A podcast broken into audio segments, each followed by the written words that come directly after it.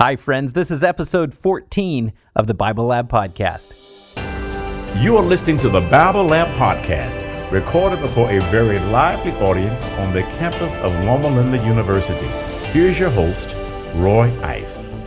Hey, guys, I'm really honored that you would take the time to spend with me and the community to really invest in your spiritual walk. And today you are in for a real treat because very infrequently do people actually go to the depth of asking the difficult questions of does God have boundaries and why? And what's this whole obedience thing about? And today the community digs into it and doesn't hold back. You're going to love it because we go a little bit back and forth and this is a conversation that you need to wrestle with as well. So i hope you're blessed with this before we go into the session, I just want to remind you that if you haven't yet, definitely connect with us on Facebook, Instagram, Twitter. Uh, definitely go to our website and make sure you're connected with all the resources that we have. We've got new ones coming out all the time. So, my prayer is God will completely bathe you with His presence and speak specifically to you an individual message that He needs you to hear today as you listen into the conversation. God bless you and welcome to the Bible Lab.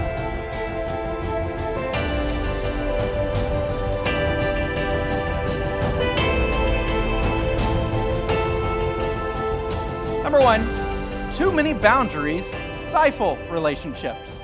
Too many boundaries stifle relationships. Oh, predominantly yes. It looks like about 90% yes, 10% no. Okay, so you think too many boundaries stifle relationships, predominantly. Okay, interesting. Number two, when dating, couples should wait two months before talking about pet peeves. When dating, couples should talk uh, should wait two months before talking about pet peeves. Whoa, it's the, the exact opposite. It looks like about 90 to 95% no. And the rest are either yes or I don't know, kind of split, half and half with yes, and I don't know. So, you think we should talk about pet peeves right away? Here's our challenge. We're going to see that God waited two months to talk about his pet peeves. We're going to see that today. Number three, parents nowadays should teach their children to be more reverent in church. Yes or no? Well, you guys were so fast on that one. Like, normally you take a few seconds to, to raise up your card, and today I was like, almost all yes. Uh, a few say no, uh, because you sit in the sections where there's no kids, probably. Um, uh, just my guess. Um, awesome. So, uh, predominantly, it looks like about 95% of you say yes. Uh, parents nowadays should teach their children to be more reverent in church. Number four, people love God because he saved them and practice reverence because he can kill them. Wow. Predominantly no. A few I don't knows. Yeah, it looks like uh, about four or five I don't knows. Uh, mostly no. Okay? Number five, parents who continually warn their kids instead of letting children receive the consequences really annoy me. Yes or no? You're kind of slow on this one, guys. Kind of slow on the draw. Okay, we're a little split here. Predominantly yes, looks like about 70% yes, a lot of I don't knows, and a few no's. All right. So let's talk about that. As we step into one more one more leg of the journey into the wilderness, we have to ask this question why do we have boundaries? Why do we have boundaries in our relationships? First question I want us to wrestle with, so get your comment or question cards ready, because the first question I want us to ponder is what boundaries have you set up in your relationships? In other words, what do you ask for, and what things do you not tolerate? What boundaries have you set up in your relationships? Go ahead and raise your card. We'll bring you a microphone. No requesting me to do anything until I've had my coffee.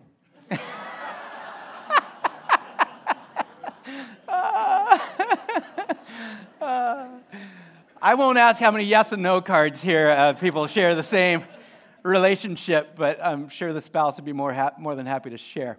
Yes. All right, right here.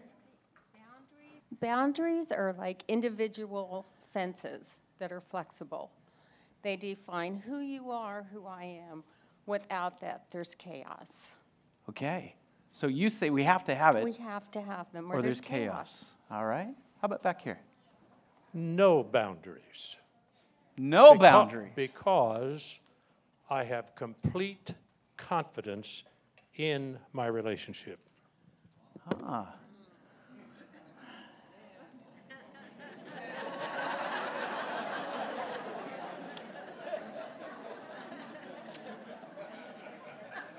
That's simply because you're married to Betsy. she is amazing. She is amazing. All right, who else? Who else? Oh, ah, for those of you who couldn't hear, Mike asked, What does Betsy think? Betsy, do you have boundaries? for Dan. Awesome. All right, right down here. I just started a new job where the parents have no boundaries for their children. Therefore, this teacher has to set the boundaries. We need boundaries. Okay, so here's someone that's saying we have to have boundaries because she deals with children that have not learned any boundaries.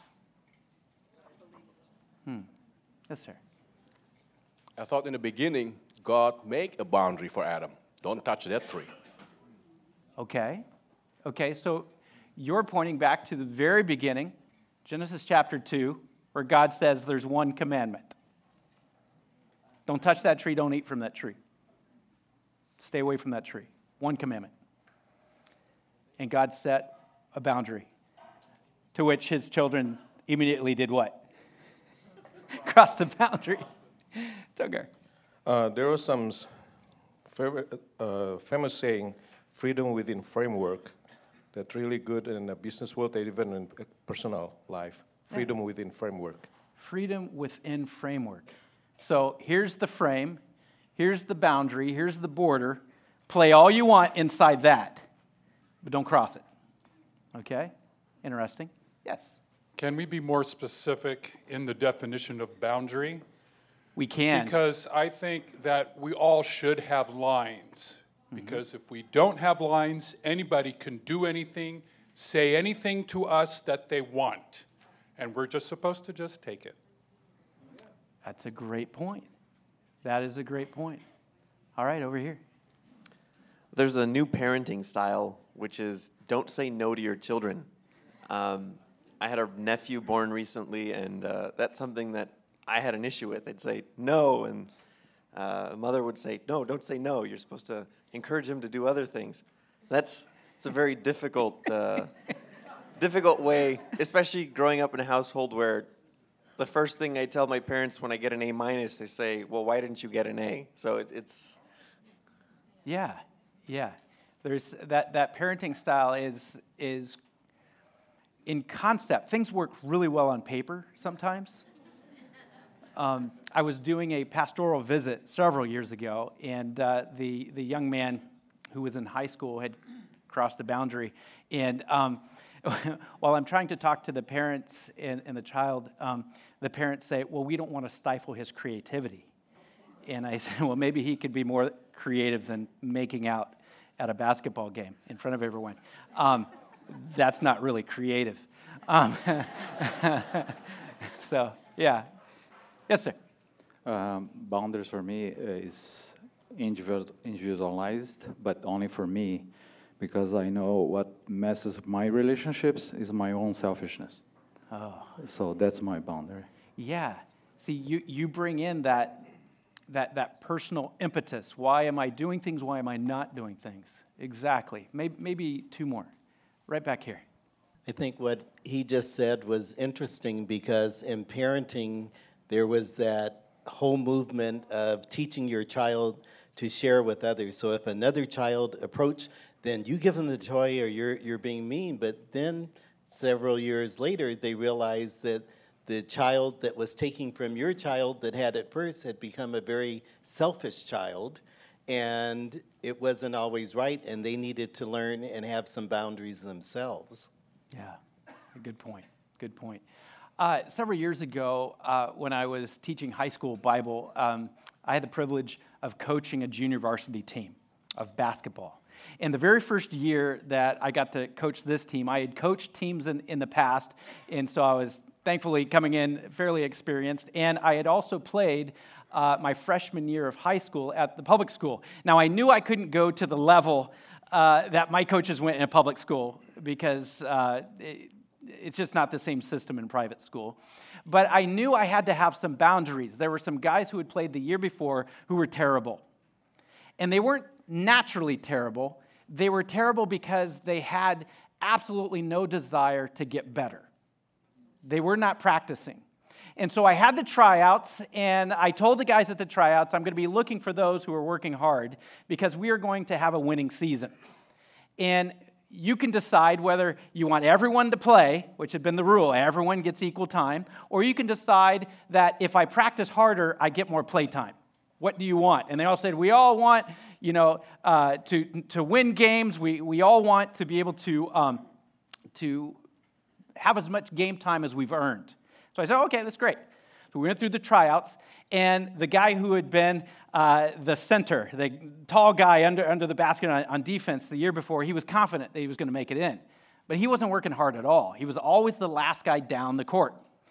And so I post the roster the next day for the year's team, and his name's not on it. He comes into my office and literally in tears. He's a tough guy, but he was literally in tears. Why am I not on the team? I was on it last year. I said, How'd you guys do last year? a few more tears. And um, I said, I don't need you on my team. Now, normally I'm a really soft guy. You know me, I'm an extremely sensitive guy. I do not like confrontation. I'll talk my way out of it. But in coaching, my boundary was I didn't want guys to relax and know that they could do nothing and be part of the team. And so I said, I don't need you. I could do better with four guys on the court than having you on the court making it five. He says, Why do you say that? I said, Who's the last guy down the court every single time? How many times did you touch the ball? How many baskets did you make? I don't need you. And I said, But I'll make you a deal. I'll invite you to our first practice. But if any time you're the last guy down the court, if at any time you have a chance to score and you don't, if at any time you have a chance to defend and you don't, you're off. Okay, okay, it's a deal. He became one of my best players. He worked, he practiced outside of our team practice because he knew there was a boundary. If he didn't do what I asked him to do, he was off. His dream of being on the team, his dream of having a winning season, was dependent upon him staying within the boundaries that I set. And by the way, they did have a winning season. We only lost one game by one point because those guys understood if you want to win, there's a certain level of work that you have to do. The other team's not going to give it to you. And so, as I look at this and I look at parenting styles like we talked about, my wife and I get a little bit annoyed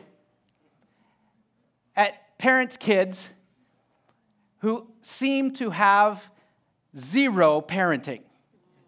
And their creativity leaves, leaves bruises and, pump, and bumps on our kids' heads okay?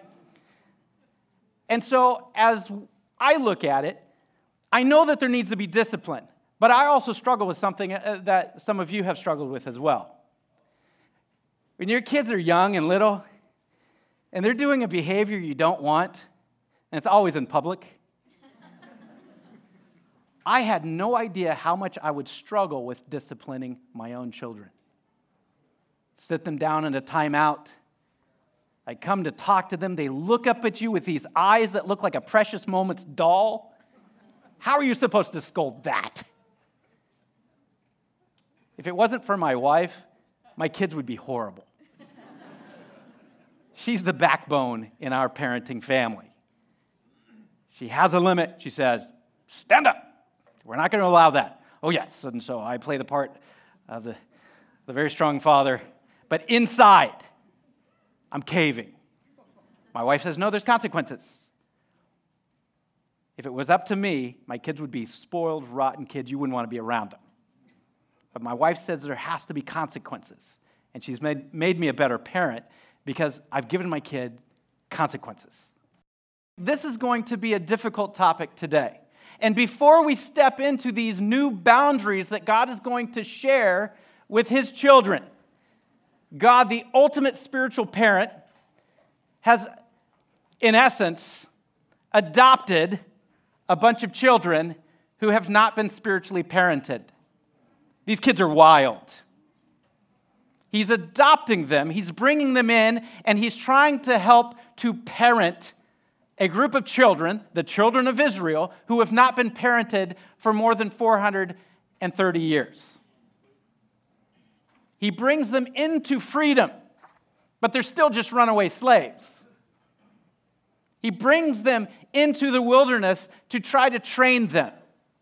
And his goal is to get them to the promised land as quick as possible. So he brings them into their experience. And he brings them by this cloud, this pillar of cloud by day, fire by night, and leads them to the foothills of Mount Sinai.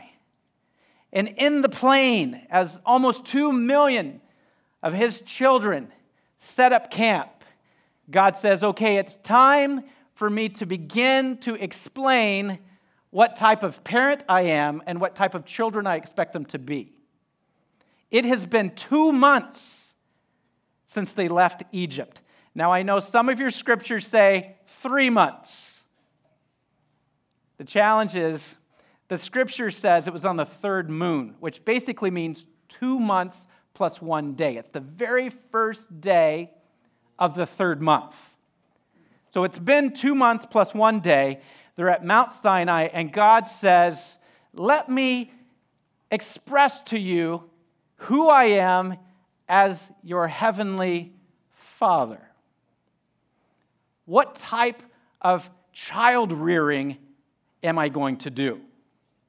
And it leads us into the very first text we're going to read through, which is Exodus chapter 19, and we're going to start out with verses 1 through 8. Exodus 19, verses 1 through 8. Go ahead and open up your Bibles or your Bible apps and follow along, highlight as needed. And would someone be willing to read to us those verses? Thank you. On the first day of the third month after the Israelites left Egypt, on that very day they came to the desert of Sinai. After they set out from Rephidim, they entered the desert of Sinai, and Israel camped there in the desert in front of the mountain. Then Moses went up to God, and the Lord called to him from the mountain and said, this is what you are to say to the descendants of Jacob, and what you are to tell the people of Israel. You yourselves have seen what I did to Egypt, and how I carried you on eagle's wings and brought you to myself. Now, if you obey me fully and keep my covenant, then out of all nations you will be my treasured possession.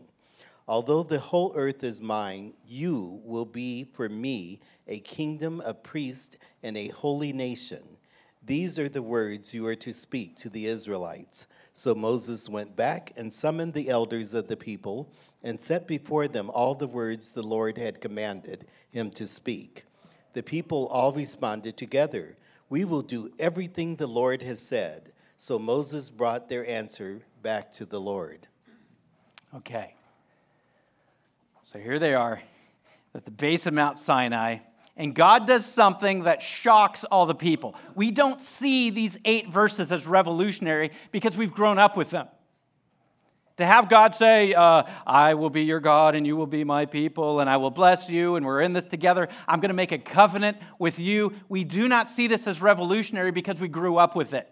But not a single Hebrew in that camp of nearly two million had ever heard anything like this before because no other God, none of the Egyptian gods, none of the Assyrian, the Canaanite, none of the other gods ever came to the people and said, Can I make a deal with you? Let's make a deal. No God had ever done that before. Our God is different. He lowers himself and says, Can we be partners? No other God in all time up to that moment had ever come to the people and said, Can we make a deal? Can we make a covenant. Now I use the, con- the word contract here because it's close to, to what it is, but it's a mess. Anybody want to speak to what does covenant really mean? How about back here, Pastor Dan? I, uh, I'm surprised after my first response today that you'd let me speak again. um, Betsy said it was okay. In, in reality, in self defense, in the light of covenant, you don't have to establish a lot of you go this far, no farther, you do this, I will do this. You, you look at the history of the relationship that God entered into with his people yes. to go all the way from rescuing them to providing for them. Uh, you can go back in Genesis and the covenant idea established with Abraham, yeah. and even in Exodus here, he, he continually calls it my covenant. Yes. And we're not putting boundaries on God, mm-hmm. and God wouldn't put boundaries upon us if we remember who we are. Yes. It, when, when we are living by rules and boundaries, then we become the object of, of the relationship.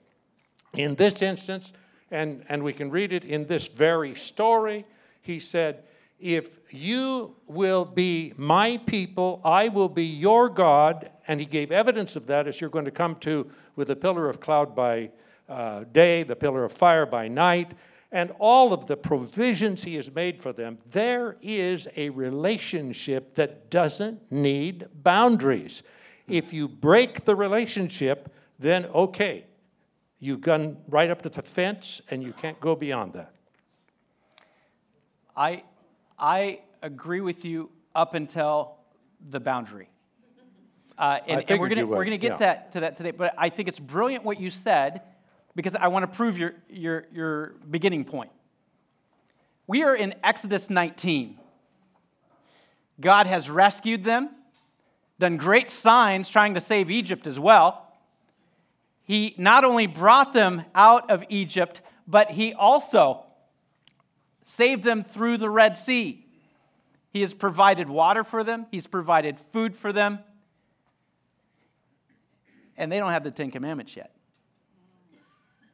The reason why I asked the question, would you date for two months before talking about your pet peeves? No, that's kind of one of the first conversations you have, isn't it? You got nothing else to talk about. You don't even know uh, what you have in common until you talk about your common pet peeves. Oh, yeah, I hate that too. Yeah, don't do that. They have gone two months, and God has not yet established a law between them. He comes to the people now before they have a law, before they've kept or broken the law, and he says, Can we have a relationship? He has saved them first, and then he gives them his list of pet peeves. Why is it that we as a people try to tell people to keep the rules? so that you can be saved when every example of God in the Bible shows he saves you. And then he says, now here's the rules of our ongoing relationship. So in this instance, we see God coming down to the people and saying, Look, I'm going to do something revolutionary in your life. First of all, you need to understand something. No, not simply had no other God said that before, but God's character is the same yesterday, today, and tomorrow. So when, when Jesus Christ, the Son of God, comes down and walks this earth, he says the same thing to his people. A phrase that we read past and don't realize how revolutionary it is. When Jesus went to people and said, Follow me, do you realize how many people gasped who overheard that? No self respecting rabbi would ever stoop to a level to ask a student to follow him. Every other rabbi would require you to fill out an application, to come groveling on your feet and your knees before him and say, Will you please accept me as one of your humble students? And the rabbi would say, Let me think about it. Let me pray about it. I'll get back to you. No other rabbi ever came to a student and said, Would you please follow me? Would you be, would you be my student? Can I be your rabbi? Never happened. So, in the same voice, God talks to his people and says, Can we have a relationship? Can we have a covenant, an agreement between us of relationship? That if we become partners in this, I'm to do my part, and my part's huge. If you do your part, because in this covenant, it does say that there's something you have to do. Obey my commands. I've got some things that I need to tell you to do. If you'll follow that, you will become for me my most prized possession, my treasure. And you will become for me a kingdom of priests. Now, you have to understand, he tells them this, and uh, we translate it the best we can, but you understand there's no such thing as priest yet. That's established later. And so the more literal translation is you will be the people who show who God is to all the people around. You will be my greatest salespeople because they'll see how it's working in your life. How, when you interact with God, how it changes you for the better. Raul. I guess that is similar what you said to what Jesus practiced. Um, um constantly, the Pharisees and the Sadducees would approach him and the, the, the, the constant question was about laws and keeping the law and boundaries. Yeah. And Jesus did not dismiss them, yeah. did not dismiss the, the importance of boundaries and the law. He said, actually, that is important. And, uh, and it was so in the beginning, he used to say. Yeah. But he will, would always bathe the, the, the laws and, and, and the commandments with grace. And that's what attracted people to him grace. Yeah. In fact, Jesus states there in that last day there will be people that cry, "Lord, Lord," and what's his response? You didn't obey me, or I didn't know you. We don't have a relationship. People who have been keeping the letter of the law, going out and feeding the homeless and clothing people and doing all the things, all the church programs, and your attendance record is off the charts. God said, Who are you? Because that's what saves you, is knowing God and God knowing you. Yes. I'm going to really try to have a question this time. Is it because we're looking at it kind of black and white, but in their freedom, is it because I think parents, teachers observe with children, they emulate what they know, and what they knew was Egypt. They didn't know how to have a God relation. I'm asking, I'm sorry, I'm trying to ask, uh, did he do this because they did not know how to have a relationship with him? Yeah. Would they just, you know, we've seen it with kids uh, saying what mom said or what dad said to the younger sibling. Would they just not revert like slaves? Heavy taskmasters in Egypt, they're going to do the same within their sibling. Are they going to try to have a relationship with God based on their previous experience because they don't know how? That's the question. Yeah, I think, I think you're right. Um, I, I think that is the issue as I see it. If God is a relational God, and the most important thing is having a relationship, and God is trying to establish the ground rules for the relationship, I think that is the core issue.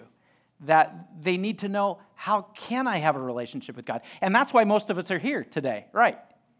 We're trying to know how can we have a stronger, solid, active, exciting relationship with God. We want to know God.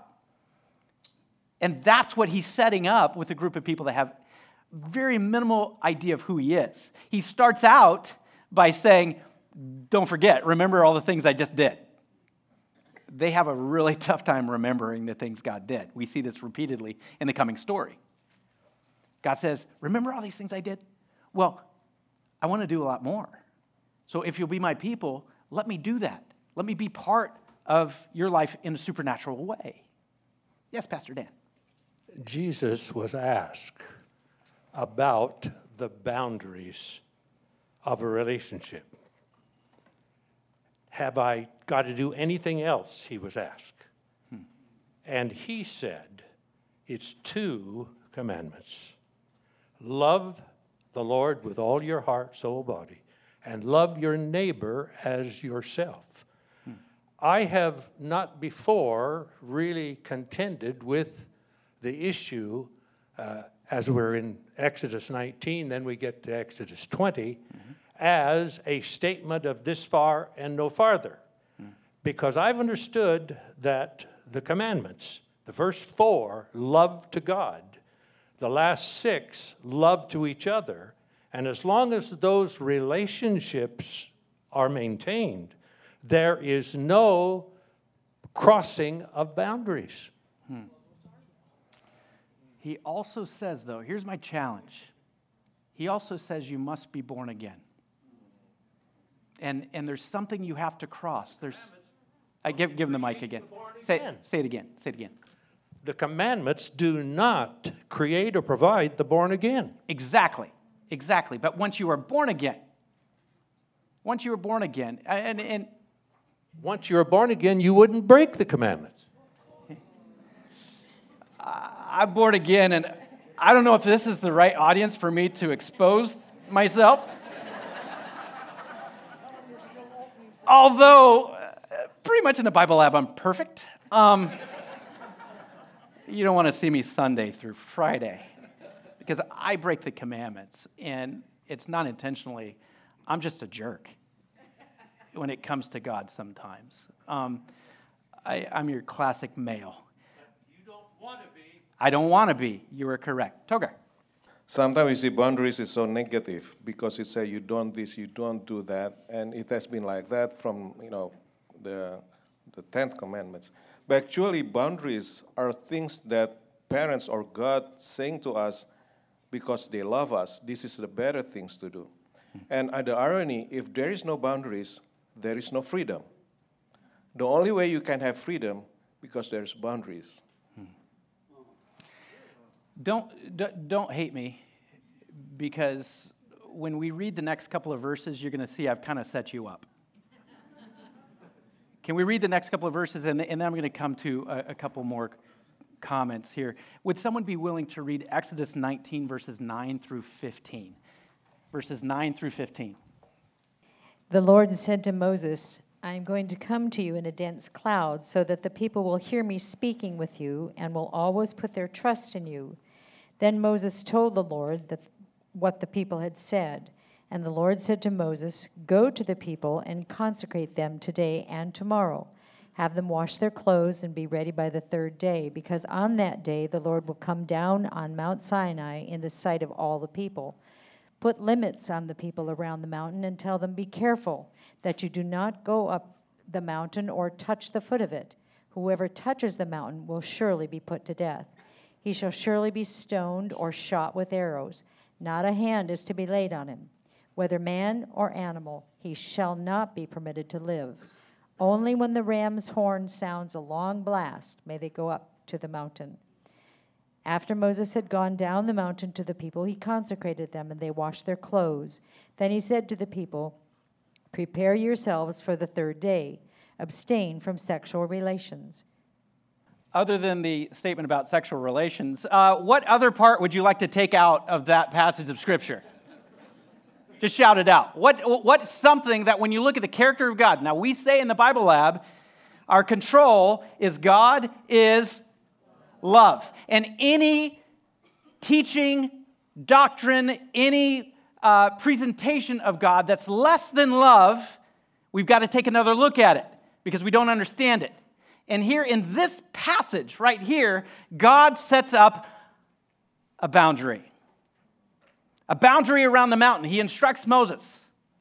And it's not simply a boundary that says, look, if, if you can, can you please stay on the other side of the line and if, if you do, just warn them and say, no, get back here, get back. God said no. What are the consequences for crossing the boundary? Death. And the reason why, commentators say, the reason why it says shoot them with arrows or stone them is because you cannot get to that person or that animal without crossing the barrier yourself, and you are a person who just passed the boundary yourself. So you are to utilize capital punishment for any man or beast that crosses that boundary. God's dead serious here. What do you think is going on here. Why would God, why would God set up a boundary and, and set up capital punishment? I, this is one of the parts of Scripture that we struggle with. The reason why some people see the God of the Old Testament as different than the God of the New Testament. You have a comment. So, so then if we were raised this way, you know, you can't do this because it's the Sabbath. You can't wear this because you're in church. You can't say, you can't. How do we then back that up and say God is love without breaking all those rules? Hmm. It's interesting that you should ask the question because some of your statements at the beginning is that you're dealing with a group of students that have not been parented. And so you yourself have had to set up some boundaries that are stricter than you would naturally set up had the students come in disciplined. Over here, Nancy. I can't think of any other way that God could teach to a completely untrained rabble group respect hmm. and show boundary. How, how could he teach respect for the great God of the universe without taking some serious boundaries. I don't think that that is comparable to the boundaries that we may set for our children about their behavior mm. on Sabbath.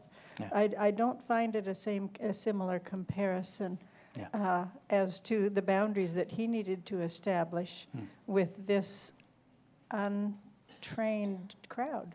Yeah, a very interesting comment. Yeah, David. You know, I listened last evening to your recording from Wednesday. Our recording. Yes, and yes. I wanted to. Uh, so I was thinking about it. So I wanted to find a book in my library called "The Knowledge of the Holy" by A.W. Tozer, hmm. uh, and he makes a point, and he says, "The holiness of God is just on a completely different level that we can understand." He says we tend to think of the most holy person we know and then try to add 20% to that or 50%, um, which doesn't work. No. Um, but he had a soundbite that I just would like to share real quick if you'll let me. Um, and he says, Since God's first concern for his universe is its moral health, that is, its holiness, whatever is contrary to this is necessarily under his eternal displeasure. To preserve his creation, God must destroy whatever would destroy it. When he arises to put down iniquity and save the world from irreparable moral collapse, he is said to be angry. But every, every wrathful judgment in the history of the world has been a holy act of preservation. The holiness of God, the wrath of God, and the health of the creation are inseparably united. God's wrath is his utter intolerance of whatever degrades and destroys. He hates iniquity as a mother hates the polio that takes the life of her child. Hmm. Wow. Thank you so much, David, for taking us to depth there. I love that. Over here. Um, going back to the issue of relationship that the Lord is trying to pursue with us, I wonder to what extent the foundation of that relationship has to do what the Exodus 19, verse 5 says. Now, therefore, if you will indeed obey, I wonder if obedience is at the foundation of the relationship that God wants to have with us. Hmm the question that we have to, I, I love it. I love what, what you just said because we're going to have to go there next week. Because next week we're looking at Exodus 20, the actual law. What does the law say about God, the character of God? Why would he set up a law that we have to obey? And next week, I'll give you a little teaser, we explain what is it about obedience that is different between God and us than it is between mankind. There is something different, something amazingly different that answers the question with the answer God is love. And so obedience is important. The question is why would God demand obedience? What would possibly happen if you were disobedient? What are the consequences? We're going to deal all next week with that. Go ahead. Go 18? Okay. I just uh, realized long time ago that uh, we as human beings, uh, our human condition is always to go to sin because we are imperfect. We're still in this world.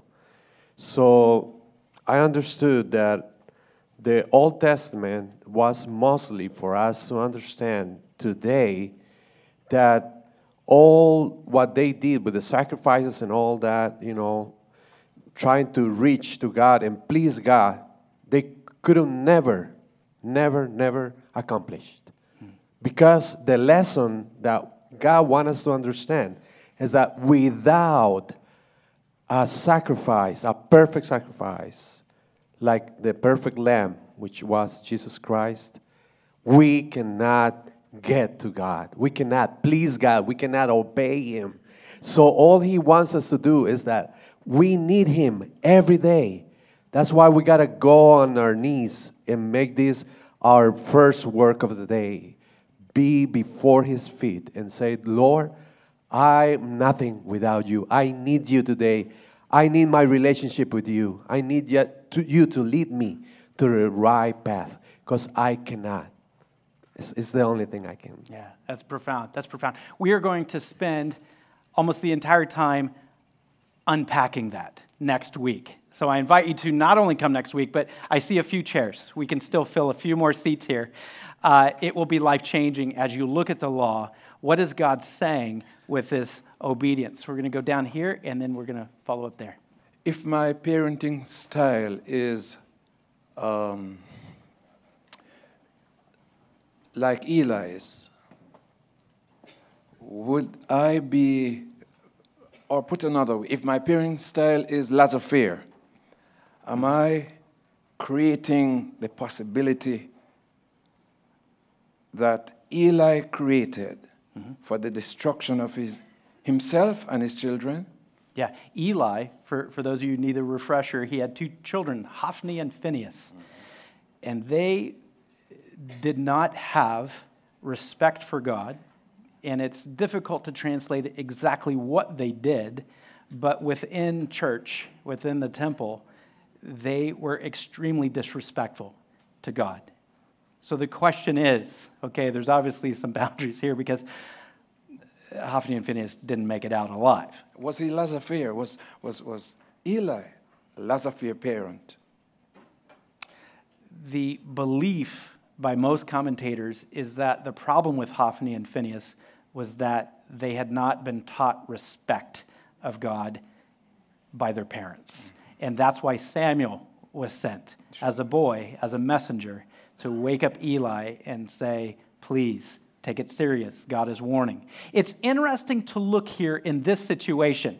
God warns the people about this boundary, not once, but later on, verse 21, uh, God calls Moses up to the mountain again. There's probably six trips up and down, three round trips, possibly four, depending on how you read verse 9.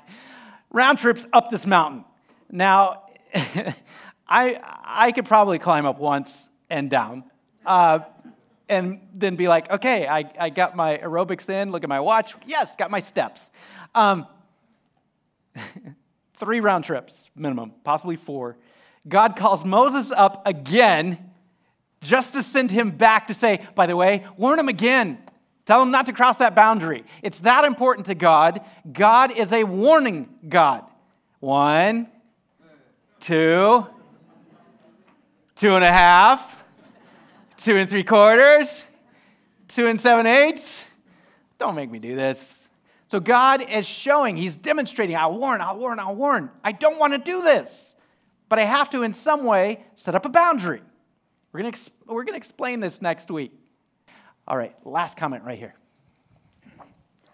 I think uh, God set all this up that sounds so horrifying to us today because He had cultural sensitivity.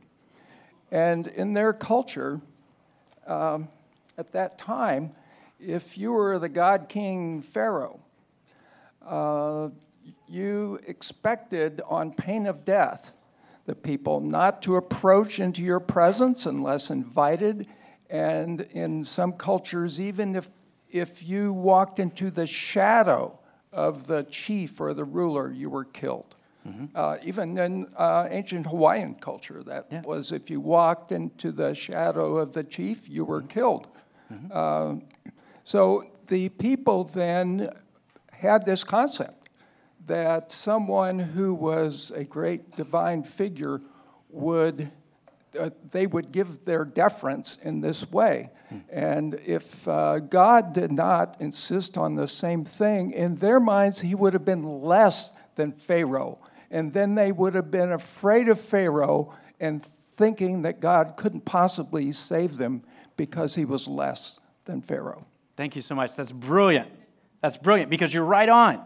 Because as theologians have looked at the God of the Old Testament versus the God of the New Testament, where mankind sees God changing, the reality is that mankind has changed. And God will parent you according to how he can parent you in the best possible way for where you are culturally. Your understanding of theology. And so people have asked the question why was God seemingly so harsh then, but he's so relaxed now? It's easy if you're a parent. Those of you who have grown children, are you still checking in? Are you in bed? Do, do not get up in the middle of the night. Get back in bed or you're grounded. What are you doing? You're going out on a date. I know you're 30 years old, but be back by nine, and I'm going to call you, and I'm going to be checking your phone to make sure where you are and that the car's not, not parked at the end of a cul de sac. Do you parent your adult children different than you parent your small children? Yes. Why? Because your children have developed, they have grown, they have changed in their understanding of the world around. And in this moment, it seems like God is meeting them where they're at and using the, the understanding of consequences so that they will begin the steps into relationship. The beautiful thing is when Moses first comes down and says, God's got a plan, He wants to have a relationship with you. How do the people respond? Absolutely, yeah, we, we did see what he did in Egypt. We want more of that. Moses comes down, shares it with them, and the idiom that, that we miss, it's an old Hebrew idiom that we translate as, and Moses told them. Uh, it actually is, and Moses put it to their face. He puts it right in their face. God's going to do this. We're, we have a chance to be in relationship with Him, but there's a boundary. And as we get to know God, we'll get to know the reasoning for this boundary, and we will understand. The beautiful thing is in this story, it obviously was the consequence that people needed because there is not a single record within the story of anyone crossing the boundary. They stayed where God needed them to stay. Boy, I warned you, this was going to be an intense one, and I pray that sometime during this conversation that God spoke directly to you to help you understand what he wants in his relationship with you. Now, episode 15, many people, in fact, I'm just going to tell you, the vast majority of requests, in fact, very um, persistent requests, have come from my community saying, When will this next episode be posted? Because by far, it was one of the favorite sessions of the Bible Lab. It's taking a look at the Ten Commandments, but you, I guarantee, you will never, ever look at the Ten Commandments the same way again. And I'm not going to tease it, I'm not going to spoil it. I'm telling you, if you listen to episode 15, your life is going to change. So definitely come back and take a listen to episode 15 and prepare yourself for a conversation that can only come from the Bible Lab. We'll see you then. Thank you for listening to the Bible Lab podcast. If you are planning a trip to Southern California, make sure to reserve your VIP seats in the Bible Lab by emailing us at info at thebiblelab.com. Programs are recorded each Saturday at 10:30 a.m. We hope to see you soon. Until then, we wish you God's richest blessings as you continue to research and develop the character of God.